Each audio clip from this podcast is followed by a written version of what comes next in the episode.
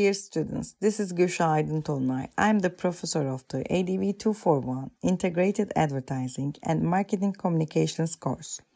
This course introduces you to the field of integrated marketing communications and its role in the marketing mix.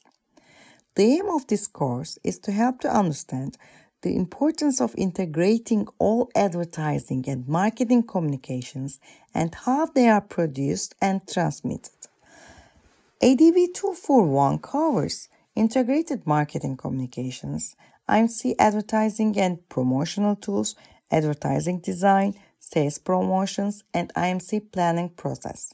And this course will examine the process by which integrated marketing communications programs are planned, developed, executed, and measured.